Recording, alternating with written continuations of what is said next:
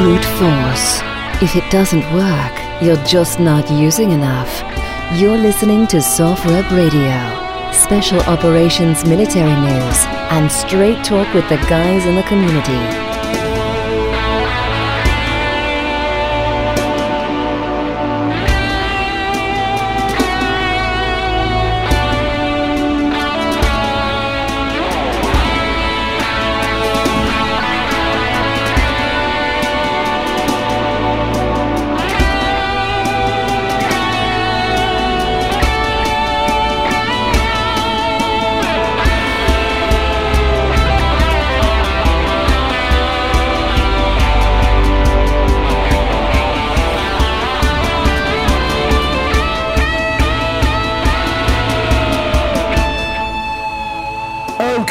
Welcome to SOFREP Radio again, and it's your host Phil Campion, XD Squadron 22SAS, on time and on target with SOFREP Radio. So let's get it going.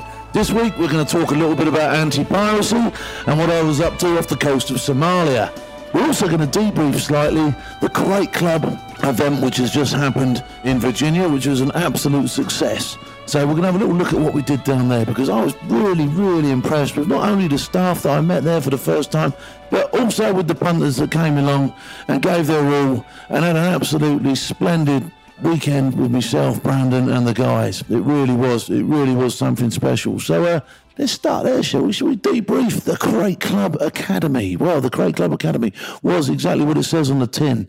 We moved over to the racetrack in West Virginia, bordering North Carolina. You'll have to excuse my geography because it is absolutely poor, and I literally just jumped off a plane and went where I was told. So yeah, really SF experience for me, just jumping off and into a new country and off. But we were at the racetrack. We met with the guys the night before, all staying in a hotel, which was good. Everybody under the same roof, sharing rooms, which was awesome because it meant you got to meet people. You got a bunking buddy straight away and somebody to watch your back.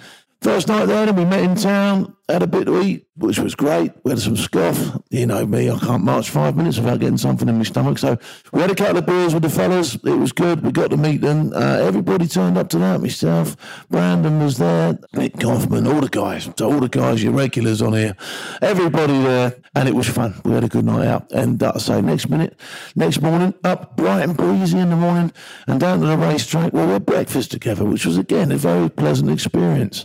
And we first met the guys down at the racetrack and had our first lessons. Now, the lessons covered really were phenomenal. I didn't stop learning the whole time I was there, let alone the punters. I've got to tell you, it was a really, really good week. My stuff was all based around driving and techniques and EDC and first aid and all sorts of bits and pieces.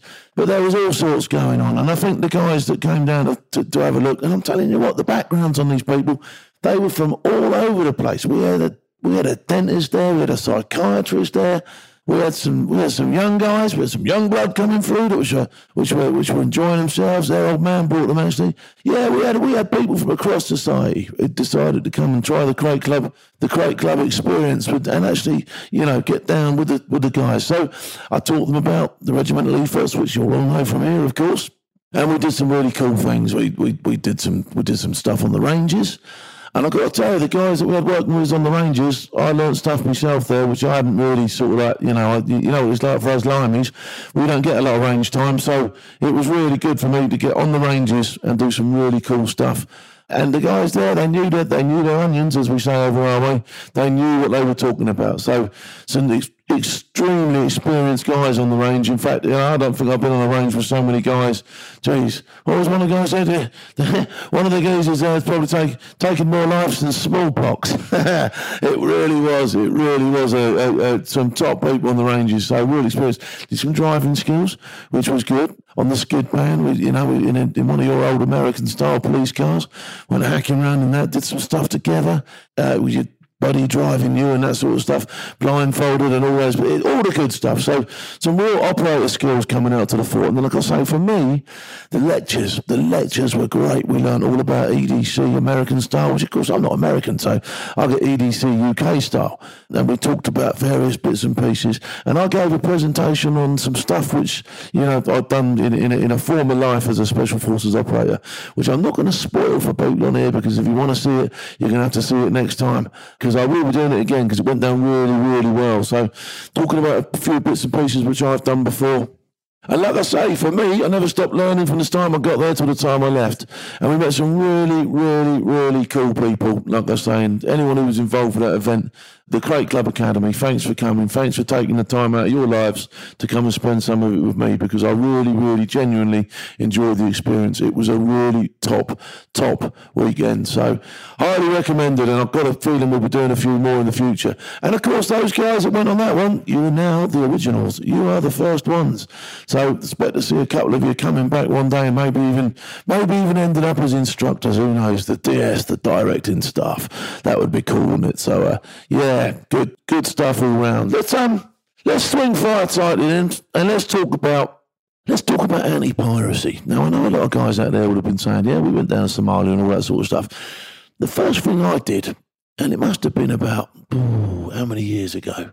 It must have been about 10 or 15 years ago. And I started taking calls off a friend of mine saying, Phil, do you want to come down to the Gulf of Aden, the GRA, and have a look at this anti-piracy stuff that's going on? And I was a bit sceptical. I was like, anti-piracy? What are they, pirates?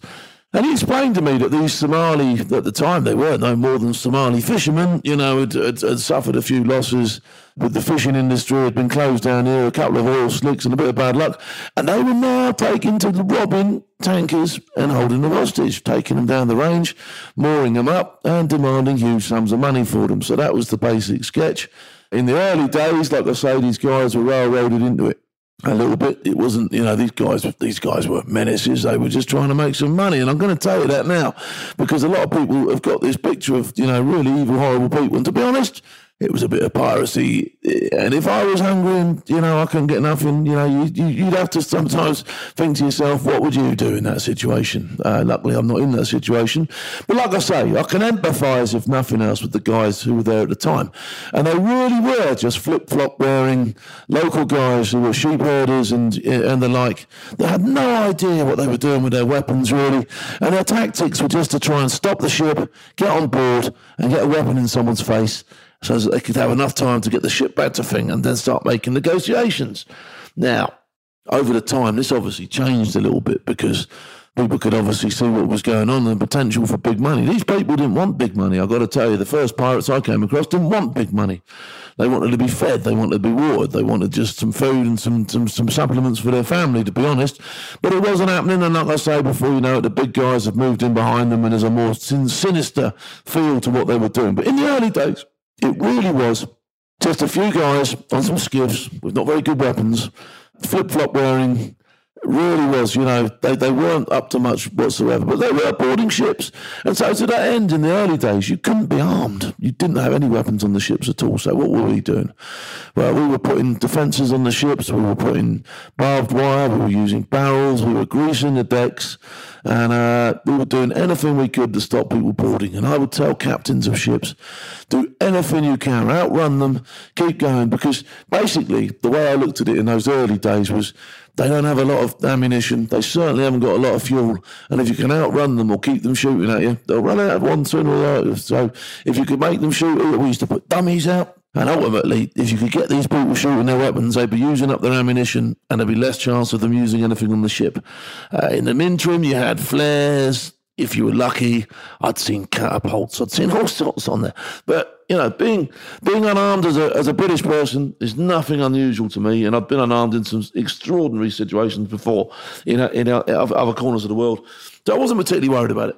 Like I say, and the plan would be to get the crew out of the way, get them down where they couldn't be a target to anybody, get them in the hold of the ship, get them in the bottom, into the citadels, and literally try and outrun the pirates or stop them getting on board. And you'd do that with flares, with nail bombs made of petrol, all sorts of stuff. It really was. It was like the old A-team days. It was like, you know, you were welding stuff to the side of the ship and all that sort of stuff. And for a while, it was quite good fun. I've got to tell you, I enjoyed it. We were making some good money as well. I mean, the Swedish company I worked for originally, when I first went down there, they were paying $800 or $900 a day, which is more or less unheard of nowadays. I remember my first ever trip. I went down to Muscat with a friend of mine who kept phoning me up, and he says to me, there'll be some gear on the side of the dock. I said, yeah, okay, I'll go and get the gear. So I flew into Muscat. I was met by the shipping company, GAC, the agency who put us in. We got down to the dock and I said to them, where's my gear for this ship? And the guy said, no gear here. I said, what? What do you mean no gear here? He says, we don't have no gear for you. I said, I have gear. I have barbed wire.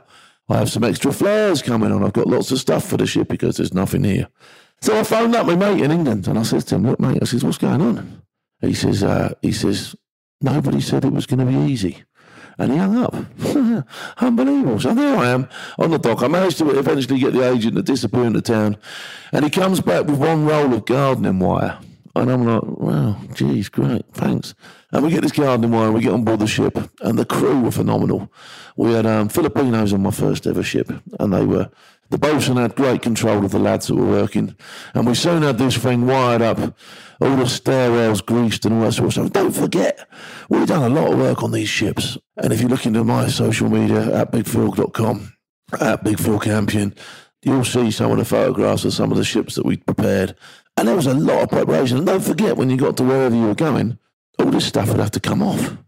It would all have to be cut down and taken back, and all the guns and all the gunnels cleaned, and all the stairwells, all the grease we used to put on them to stop people climbing, all the anti-climb stuff on the side of the ship. Everything would have to come off, and you'd have to start fresh. And those little guys, those little Filipinos, would run around with all their cleaning equipment and literally sort the thing out. They were phenomenal people. So we worked really hard. And like I say, for the first 4 or 5 trips, we never really had an approach or anything. There used to be the internationally recognised transit corridor where you could roll with other ships through the pirate waters. That was okay, but the pirates soon identified that either end of these transit corridors were good places to get you. And the first time my ship was ever approached, I was actually on there with a captain from Russia, and he was a drunk, and all he did was drink, and he was petrified, and he'd scared his men, and his men were scared to go through the Gulf of Aden. And we were coming back up north, we were coming through the Gulf of Aden, but towards Egypt, so we're going up the way, and we've come through, and we're on towards the Bab el Mandeb, and I see on the horizon, I see a couple of little boats bobbing about, and I'm like, oh, they aren't they? They're not much intent, and then I see them, boom, on the radar, and then out towards us. Now the captain sees this at the same time as I does, and he goes into a complete and utter panic about things, and I'm like, oh, God, here we go, so... These things are getting closer. And I'm telling the captain, I'm going, we need more speed. We need more speed. I says, get this thing going, get the ship up. So he's radioing down to the engineer in the room downstairs, in the engine room. And he's asking him for more speed. And he's coming back with us saying, look, this is as much as I've got. And we're doing 13 knots here. And these skiffs are probably doing on the radar, they're doing about 16 to 20 knots. And the sea's flat, and these things are little boats. And there's about 3 or 4 of them now we can see coming towards our ship. And we're like, wow, here we go. We're going to have our first encounter with the pirates. So what happens? Well, they come level with the ship, and the first thing I notice is their familiar sound of a bit of AK-47 coming over the top of the ship. At this stage, they're not going to hit nobody, but we've stuffed the crew downstairs, and it's just myself and the captain. And there was one other security guy, but he was ill. He'd had some sort of malaria contract, and he was like completely out of it, so he was in bed. So myself, the captain, and the first mate were upstairs, and they're circling us now, and I'm telling them, do not stop. No matter what happens, do not stop. And we're getting it again. Bop, bop, bop, bop, bop. We're getting a few rounds at us and that sort of stuff, and I'm thinking, nah, this is awful. Anyway, it goes to and fro. We've bunged a few flares out at them and that sort of stuff. And they've realised we're not going to hit them with the flares, but they must have been getting low on ammunition because they're now slowing down with the rate of fire. And it was an erratic rate of fire. They're just praying and spraying, do you know what I mean? It ain't no good to them. And I'm realising this, and I'm doing anything I can to make them shoot some more. So I'm waving at them. I'm showing them a target. I'm going, no, come on, guys, come on. Don't give up now. Shoot some more, do you know what I mean? It was really funny. And anyway, they don't, and they get alongside. And one of the skiffs is coming in, and he's trying to hook a ladder on. And I'm now throwing nuts and bolts at this geezer now off the end of the bridge wing. You can imagine me on the thing. I'm leaning right over the edge of the ship, and I'm throwing some nuts and bolts at him. And I'm like, oh, God, he's going to get on. He's definitely going to get on. He's got a homemade ladder on his skiff, and he's pointing it towards the thing, and his boat's going up and down in the wake of our ship. And I'm thinking, it ain't going to be long before he gets hooked on here. And anyway, sure enough, I'm now looking for stuff to throw at him. We've done all the flares. I've got nothing to fire at him, and he's right by the side of the ship and right underneath the bridge wing, and I'm like, nah, this is going to happen. These geezers are on. They're on. These geezers are coming. So I ran back into the bridge, and I have a look around, and in the corner of the bridge, the captain used to keep his cans of Coke in a little fridge, a tiny little fridge. You know, one of those ones that you could probably get in your RV or in the back of your truck. So I emptied the cokes out on the floor, grabbed the fridge out of the thing, hold it above my head, run down to the bridge wing, lean over, and I see these pirates looking up at me now, thinking, what is he doing? And as they look up at me, I throw this fridge with as much might as I could ever muster. I rattle this thing down the side of my boat, and it must be about 30 foot. But by the time it hits their fucking little boat, it is absolutely steaming towards them. And it doesn't do too much to the guy. I wish I'd hit him on the head. It would have absolutely killed him straight out. But it misses the guy, but it hits the front of their thing, and it breaks off the davit that's holding their piece of rope with the ladder on, and it knocks the ladder all over the place, and the geezer that's holding the ladder, he falls back in the ship. It doesn't hook onto ours properly, and it all comes off, and they find themselves drifting away. At this stage, they look up at us, and they think, nutters. And they must have thought, we can't, you know, we've taken a bit of a bash in here. And they wheeled away, and they must have thought, you know, the lack of ammunition and the fact that it was going to take so long to get on board. And we're taking them further out to sea now, further away from where they want to be. So luckily they must have had a time frame on stuff, and they turned away, and off they went. And we were like, wow, that was close. That was really close. And do you know what made me really laugh? The captain turns around, he's like, yes, we've done very well here. We've done very well. You've done very well. You've done very well. You were flapping. You were flapping like a budgie with no wings. You were absolutely right. Anyway, I let him have his moment of glory. He radioed back to his people and told him how he defended himself against pirates and all that sort of stuff. We got off and we came back again on the next trip and a few more, and it was quiet for quite some time after that. But the operation started changing as far as the pirates were concerned, and now what they were doing was they were getting more money behind them, they were getting better weapons, they were taking more guys into the theatre, they were putting the skiffs on the mothership so they could get more range. You were starting to see them over the other side of the Indian Ocean. The operation was getting a lot bigger as far as they were concerned. The money drops were getting bigger. The money was down to 5, 6, 7, 8, 9, 10 million they were getting for these ships. And the ransom, of course, is the crew. No one gives a shit about the ship. No one cares about the ship. They just want the crew. So things had developed. And funnily enough, the wages were coming down. The wages were getting less. You were now getting a few floating armories, and people were managing to get weapons on the ships and that sort of stuff. So the conditions were getting better, but the money was coming down. Now, that's like, I'm thinking now, I don't want to be out anymore because I ain't earning the right money anymore. So, you know, I really was mercenary about it. I was like, I need to earn the right money or I ain't doing this. But I remember I took one trip on, we'd gone down and we were off Madagascar when I spotted a mothership coming towards us. And again, the captain went into meltdown, absolute meltdown. He had a complete enough of what, he didn't want nothing to do with it. So, again, we sent the crew downstairs. I was with a young lad this time. And I remember we were screaming down this hatch to get more speed, and this mothership's coming up on us, and the sea was quite choppy, and I think that's what saved the day. The sea was extremely choppy, but this thing was on us now. It was locked on, and it was coming in, and our engine room's pushing it, and pushing it, and pushing it, and we've gone from 11 to 12 knots, but this thing in here is doing about 13.2. We get up to 14, but this thing's still closing on us. He's now close enough for us to be able to make people out properly on the back of his thing. Yeah, here they come. And we're like, this, we're braced, and we're like, if this lot get on board, we are in deep trouble because I've got no weapons. And I've got very, very few defences on this ship other than what we normally do, but these people are coming equipped. They've got more than one ladder. They've got ropes, they've got AKs, they've got belt-fed weapons, they got the lot. And we're like, oh no, this is a bad day at sea. Anyway, I'm yelling and screaming at the engineer, more power, more power, more power. And he's running, and I don't know what he's doing down there. I don't know if he's got a donkey and he's hitting it, or he's throwing coal into a furnace. But he manages to get us up to about 13.3, 13.4 knots. And we start to pull away. And when I say pull away, I mean, in the space of an hour, we probably gain about 10 metres. It's insane. It really is cat and mouse. And all the time, I'm yelling at him, I'm waving at the pirates. I'm yelling at him, I'm waving at the pirates. I'm yelling at him. And eventually we start to pull away. And we get a bit of decent distance in between us. And then they slow down and they skew round and they go the other way. They must have thought, no, we can't catch them. Or they're running out of fuel or whatever, I don't care. But they decided enough was enough and they disappeared. And I've got to tell you, it was close. Anyway, we pulled away from there. We slowed the ship down as soon as we got out of sight of these people. And as we slowed down, I heard this almighty boom and a groan. And we'd blown one of our engines. And I've got a photograph of it, and I'm going to put it up on my social media next week.